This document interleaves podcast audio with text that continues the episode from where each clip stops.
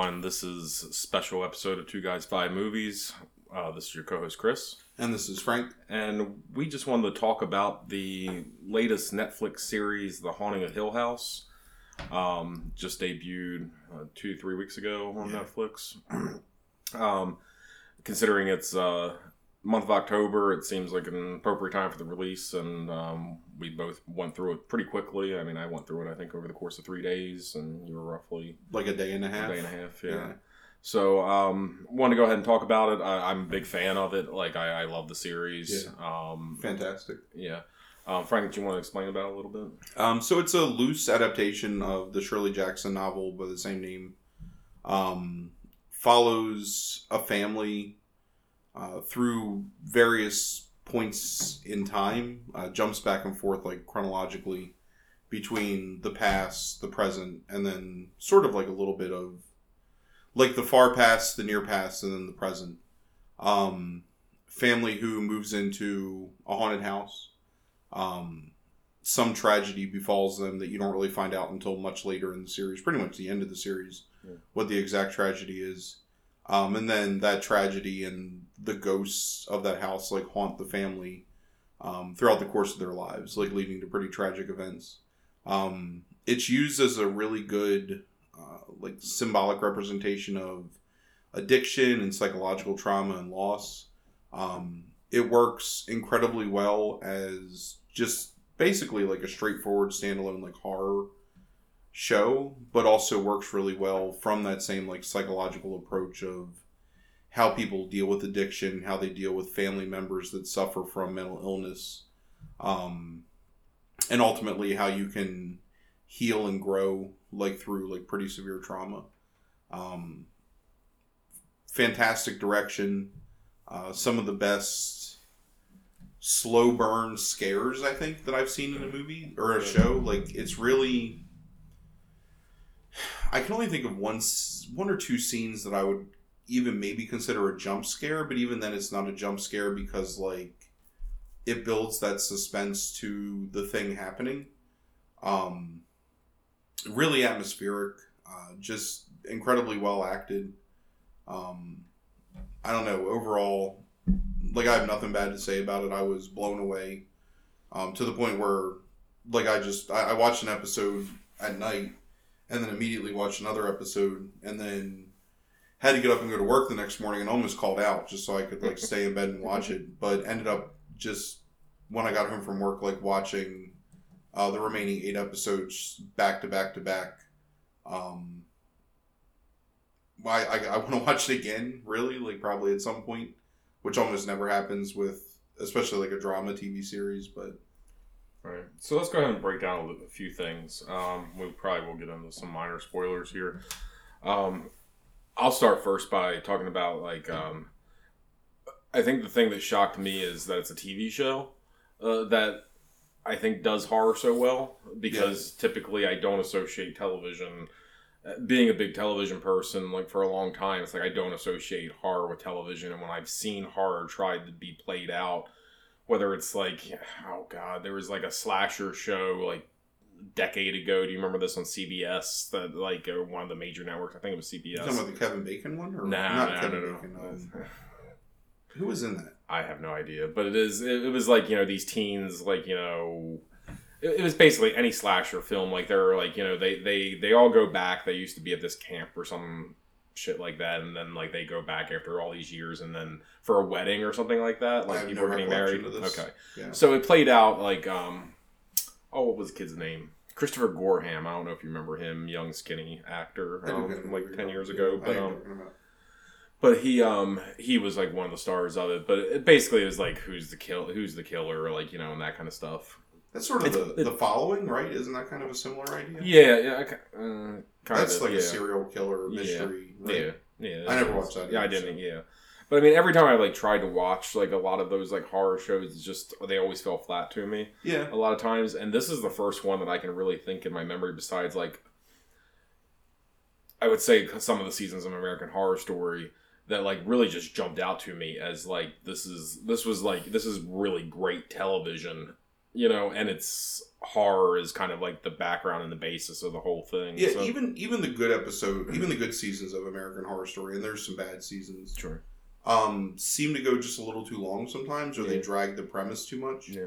And they're also, for whatever narrative there is in that show, it's almost a lot of like X Files slash Buffy, like Monster of the Week type stuff, where it just seems like Yeah.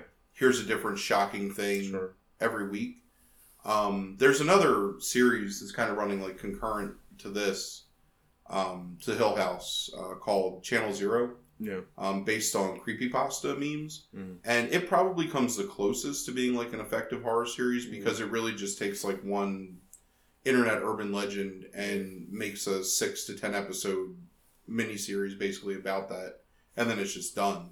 Yeah. Um, which is what Hill House does. Like Hill Right. House tells a story in its entirety from start Right. to finish, Yeah. and then it's it's it's done. Yeah. Um, And it is nice that the creators come out um, in the past few days and said that the story to him at least, Yeah. um, not to say Netflix won't try to do anything more with this particular story, but to him this story is finished. yeah, but even like Ch- Channel Zero at times gets a little. I don't want to say corny, but it just feels like it's it's trying to be weird or like creepy too hard, so you kind of like lose interest a little bit, like in the middle of like an episode. Yeah. Whereas I think that Hill House, because it's very deliberate in the story it's telling, and it's it's brilliant in the way that it like gives you a little bit and then jumps back in time or then jumps forward Yeah. in time. So it's always giving you like small pieces of the entire story of this family until really starting in eh, episode six, I think is where like you hit the climax and it's like the falling action from that point where you're learning like everything from Yeah. from that point on um, including like the origins of some of the ghosts that you've seen um, and then to the point where it almost like removes the horror element like i think there's still some like creepiness to the last episode even Yeah, towards the end there like, is. once like everything's been revealed but it's more of like a sad. Like mournful creepiness as opposed to like oh my god like ghosts are trying to Yeah, there's there's a psychological creepiness. Uh, Yeah. There's a couple like things that are like generally like you know horror creepy, but there's more of a psychological creepiness to the whole thing. Um, it's very sad too It is, very yes. um but also very hopeful like Yeah. for the people that are like left after the series is over like the family um and the very end which is incredibly hopeful i think Sure. it shows like Yeah. that you can heal and move on from trauma Yeah. Um one of the things that i'm most impressed with is i'm usually not a huge fan of literary adaptations um, especially ones that take like huge liberties with their adaptations i think that when i saw it was 10 episodes and being like a pretty strong proponent of Shirley Jackson's work. Like, and I, I, I love that book, The Haunting of Hill House, um, which has been made in one one good movie in The Haunting, um, and then one bad movie in The Haunting from like 1998, which is just an abysmal film. Um, I was really like skeptical that they could draw out like the story in this book into 10 episodes, but taking the major characters from the book and making them characters in the series but keeping like their like thematically the elements about those characters the same in the series but then changing their relationships and changing like their role in being in the house it's it's really a brilliant way to sort of i mean in all honesty tell the same story that shirley jackson is telling um while making the ghost like very palpable whereas in shirley jack in the book like things that are supernatural are more implied like you never it doesn't describe like some ghostly figure or whatever it's all like an implied supernatural element. And honestly like you never know if it's in um, eleanor who's like i guess the main character of the book. You never really know if it's in her head like if it's really just like her having a psychological breakdown or if it's actually like supernatural happenings. Right. um, but keeping those characters and making them like active in the series in a different way, it's it's really brilliant. And probably for being like a very loose adaptation, probably one of the best adaptations I've ever seen, at least of a novel into something greater than what the novel was in the beginning, or larger. Maybe not greater isn't the right word, but um, yeah, just I don't know, super impressed with it. a couple things based off what you said. I think that um first I think about the number of episodes. I I'm starting to think you you've been touting this for a long time that you always say that you almost usually you think 13 is too long. Yeah. Um, uh, I think we started talking about that mostly with like the Netflix uh, Yeah, the Marvel, Marvel stuff, stuff, yeah. and and I think you're exactly right. I mean, like after you said that, I started paying attention, and it's like every one of those Marvel series usually could be cut down by three episodes roughly and tell a more succinct Sure. story. Um, although that still it didn't seem to help the second season of Iron Fist at all. But um, but I, I think you're right. American Horror Story is 13 episodes uh, traditionally, and I think like you're right. The pacing gets thrown off with these kind of standalone episodes and stuff like that sometimes. And I think this is being 10 episodes just very tight and succinct. Um, and it's again it's brilliant because like like i don't want to spoil too much because i think that i think if you haven't seen it the surprise of the story unfolding is like a, a large majority of your enjoyment you know from watching the series but like there's a ghost that's introduced like early on as the bent neck woman um who's really creepy it's it's really well done it's almost like japanese like J horror esque in its you know depiction. When you learn the origin of the bent neck woman in episode six, which really, in my opinion, is like like the crystallization of everything that they've led up to at Yeah. that point. Um, it's it's so brilliant, Yeah, and it's like at that point, like the next four episodes, it's just like reveal after reveal after reveal. And then that final episode like i'm seriously i was watching it and i'm like 40 minutes into it and i was thinking like i don't know how they end this. Like i don't know like how they wrap this up because it felt like there could be so much more. But then they do it in such a way where it's it's it's heartwarming kind of and it's satisfying. And it's also sort of like it makes you reflect i guess kind of like on your own life Mhm. and again, yeah, I mean, I, I, I think that once you get past a certain point of like length, you're just kind of repeating yourself or putting unnecessary filler. And not to say that like there haven't been really successful shows that are more than like ten episodes in length. I mean, obviously, like we watch a lot of television shows that we love that are 20, 22 episodes long, um, season wise. But like you take something like Lost, which we both really enjoyed. Lost.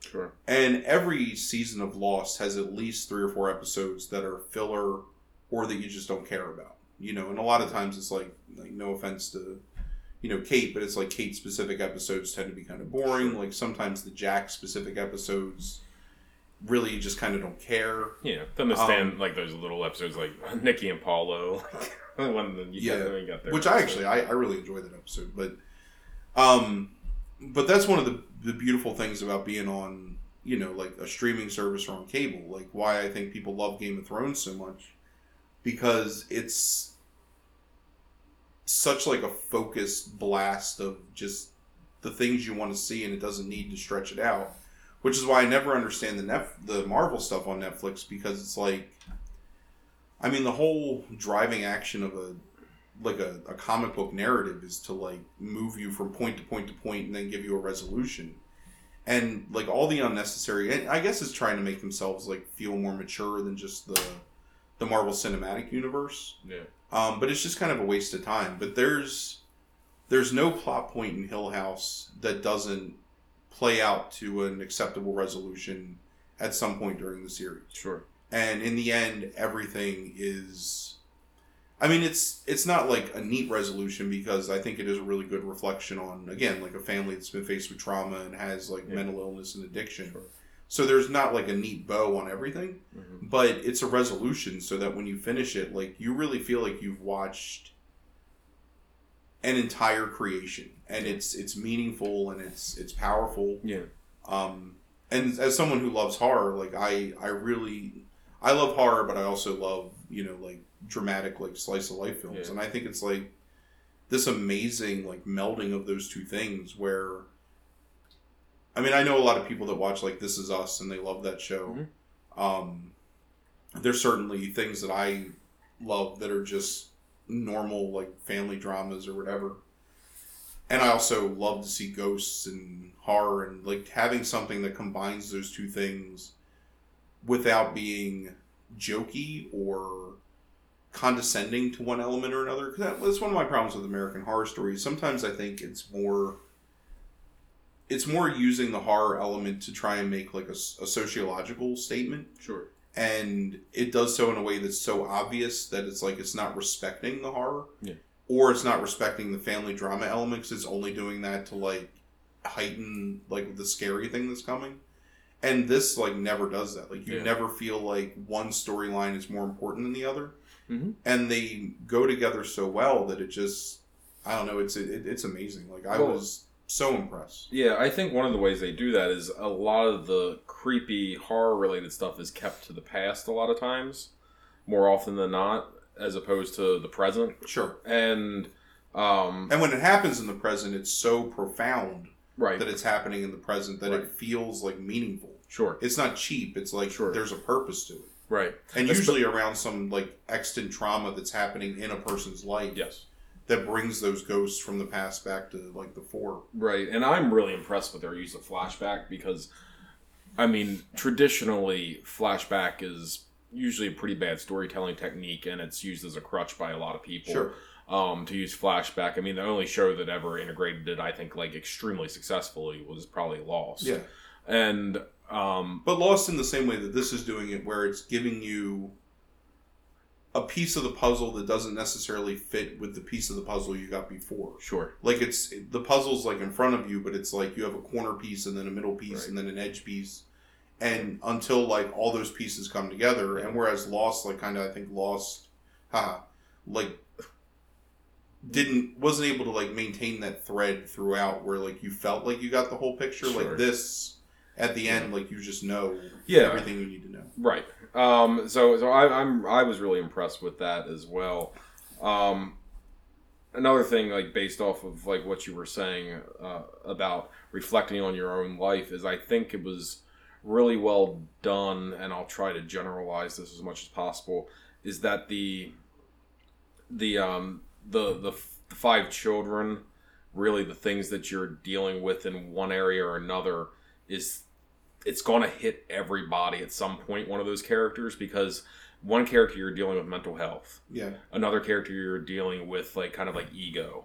Um, another one you're dealing with adultery another one you're dealing with addiction and another one you're dealing with like emotional isolation. Yep. and it's like I, I think there's no way you can't like you know reflect on your own life in some way sure. outside of one of those categories so and see yourself in the way that they react to those. too. absolutely right I mean, like personal disclosure, like both of us come from families that have like had people that have battled addiction. Sure. So it's really like powerful to see the way that they present it because it's not exploitive and it's not like crass. It's really like kind of heartbreaking, like seeing like the character that suffers from addiction like mm-hmm. go through and try to like better himself, but still have all these demons and. You know, I mean, the show represents the demons in a very literal way by like Sure. this this specter that's haunting this guy, Yeah. kind of but it still is like amazing the way that they do it. Yeah. Um, the other thing I want to bring up was the acting, which I thought was really strong, pretty much from every character Yeah. to one degree. Even characters I didn't like as much, like the, um, uh, the the older sister, uh, which is Shirley, right?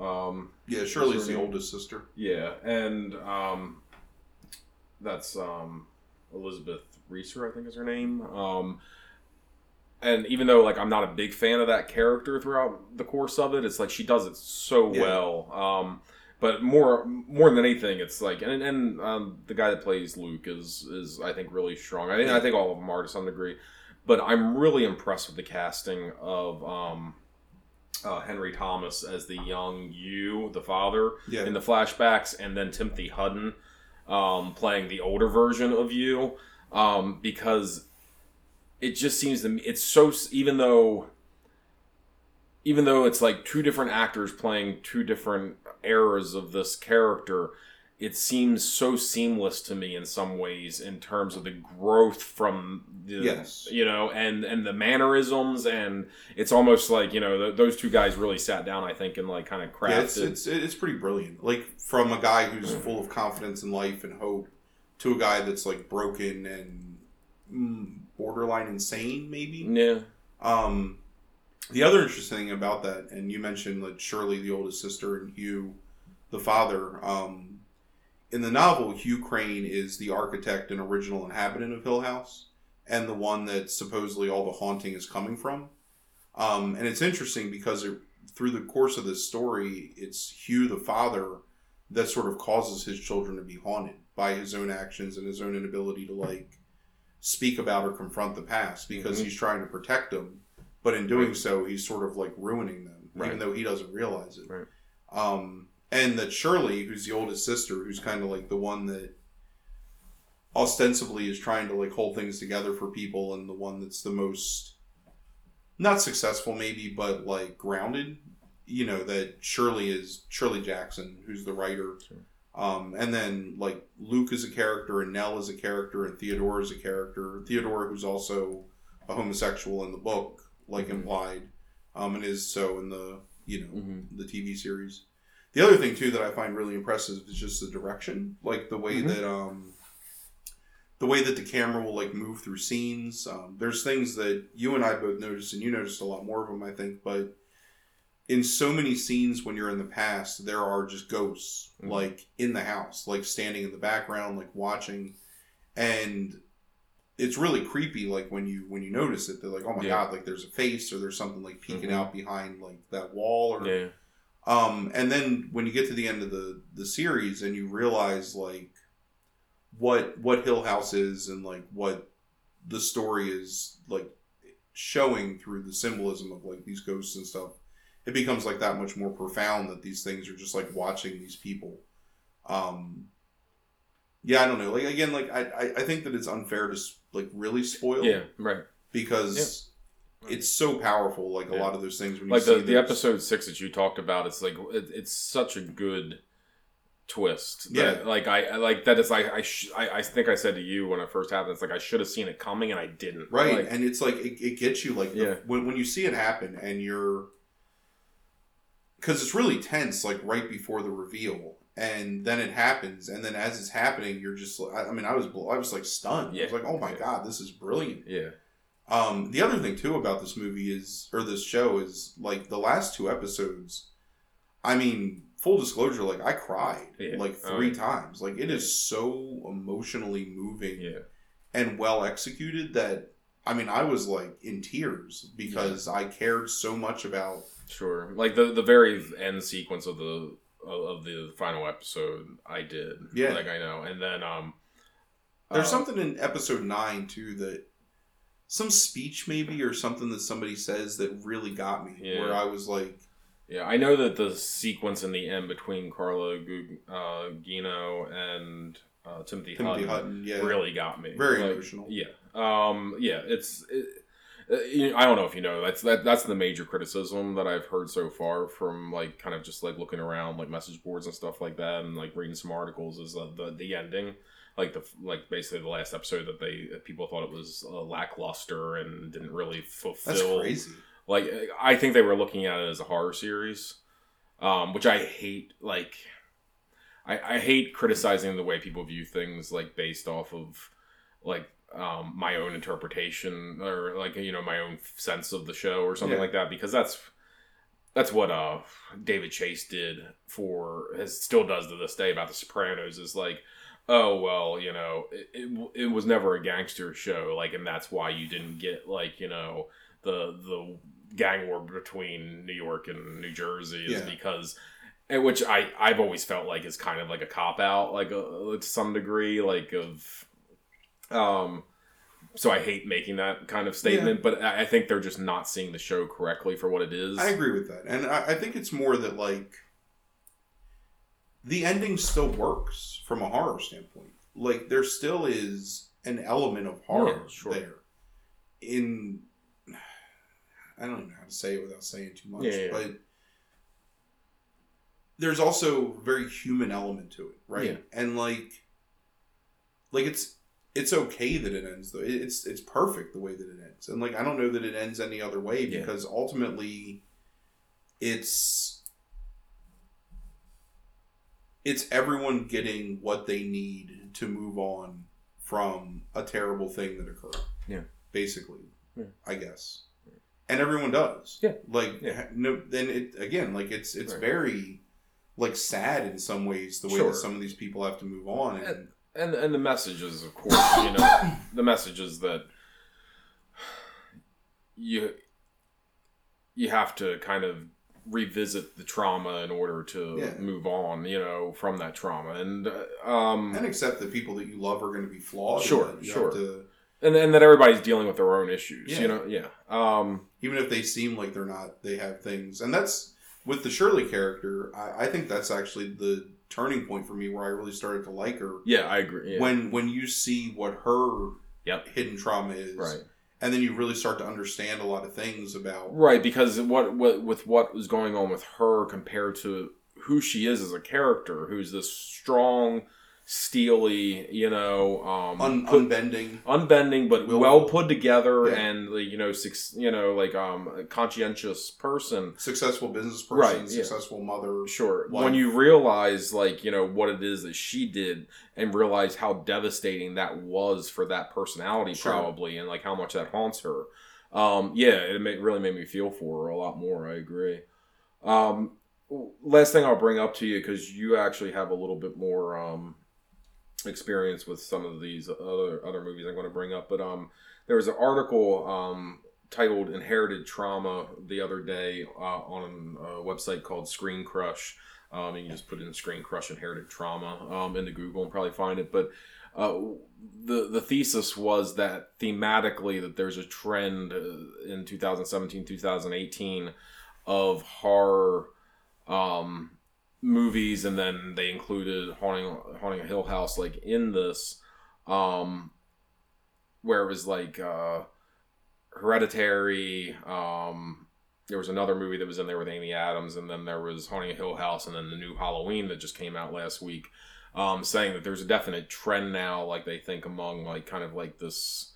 Um, well, it's all Gen Xers, I guess, that are probably making this stuff, probably. But it's like you know, there's this kind of like generational trend of inherited trauma, um, you know, that's going on like in like current horror right now. Yeah. Um, and do you see that, or do you see that in a slightly different perspective? Sure. I mean, I think it goes beyond just 2017, 2018. Like, Mhm. you look back at um, The Babadook and It Follows and um, even like uh, Annihilation, which isn't necessarily a horror movie but has horror elements to it. Um, I, I, I think that filmmakers. I think there's a lot more artistry to good horror movies. Like The Witch is another good example, where they're really solid films that just happen to be set in the horror genre. But they're talking about like so like It Follows is about you know wanton sexuality and like what happens when you like follow lust as opposed to whatever. I mean like really like tropes from like horror movies forever, but it does it in a way where it's not like overt. Um, and the Babadook is the same, like you know, mental illness passed down from one generation to the other. That's like hereditary's thing. Mhm. The witch is, you know, trauma that's passed on by someone who like hyper like re- religiosity or whatever, like causing like trauma in a family. Right. Um, and I think that you know, I, I mean, we, if you've listened to like podcasts where we talk about horror, I say this all the time, but I think that fear is like an underrated emotion, and I think that things being scary like sometimes can actually make you have more profound thoughts about how you view the world. And like all the movies you mentioned i don't know what that amy adams movie is like i can't think of like what she's in but um they definitely do a good job of like you know scaring you effectively and um you know presenting like the horror element in a very like well crafted way but also having an underlying message that really is kind of like profound as just a human being Oh, it's the TV show Sharp Objects is what they were talking Yeah, about, which is a th- more a thriller, I think, actually, than it is a. i don't know it so Yeah, it's HBO series. well that's why um yeah i don't know Um, But- I, I just found the whole thing. That's that, that's really pretentious though in a lot of ways too because I would argue that horror's been doing that forever. It's just that it was never taken seriously before. Hmm. I mean, that might be true. I mean, like the idea that you know, to some degree, it I don't think it deposits it, but it insinuates it is that you know that there's like this flip to where like we're now blaming to some degree the prior generation for like the trauma that we suffer, but it's like I I don't see where that's always been that's been going on since like baby basically baby boom Yeah. literature I mean, like watch, if you go like i mean like I, I can't remember what year Portnoy's complaint comes out. Like the Philip Roth like puts that Mhm. out, but I mean I think it's the '60s Yeah, if I remember, and it's like time. he's doing like that's what that whole book is is like blaming like the prior generation for his trauma and like that's that's pretty consistent from the 60s up through the 70s and you know I mean, just to keep it in the perspective of horror films, Yeah. look at something like I don't know, like Godzilla or Night of the Living Dead. I mean, those are whatever, like monster movies or horror movies, like on the surface. But Night of the Living Dead is like certainly a commentary on racism and Sure. like socioeconomic status Mhm. and man's like innate ability to turn on each other like in times of like you know stress or trauma i mean Yeah. there's a lot of like i mean isn't even jason Voorhees like the product of his mother Well- is it well isn't norman bates yeah like- Norman, i think norman bates is probably a better example than jason Voorhees. Yeah. jason Voorhees is just a i don't want to use the word retarded but like a i don't know monster that was drowned in a lake and his i don't know Yeah. It's- but he, yeah i guess like to a point like michael myers definitely like if you look at it like you know they talk about it in the first movie and it's then like revisited in the sequel that just came out like a couple weeks ago but definitely like the product of a bad childhood rob zombie like ruins it by going way over the top and showing you like all that trauma but you know i mean like yeah it's true Yeah. Right. I, so it's not like a modern thing it's just that maybe the modern filmmakers Or artists, grad- whatever, are doing it in a more like artistically acceptable way. sure So I don't know. okay um but yeah anyway uh haunting hill house um really great series highly recommended Yeah, like nine hours of your life that'll Yeah. go by in like a flash. I mean, it's it, it's so good. But I mean, if you like, I mean, it's it, it has like that family component that Frank's talked about. You know, that I think is really solid and well executed, um, and it intertwines with the horror so well that um, you know I think you're consistently getting something that's worthwhile like out of that entire story, Yeah, like throughout all the episodes. Yep. All right. Okay. Well, thank you everybody for listening. and Have a great night. Have a good night.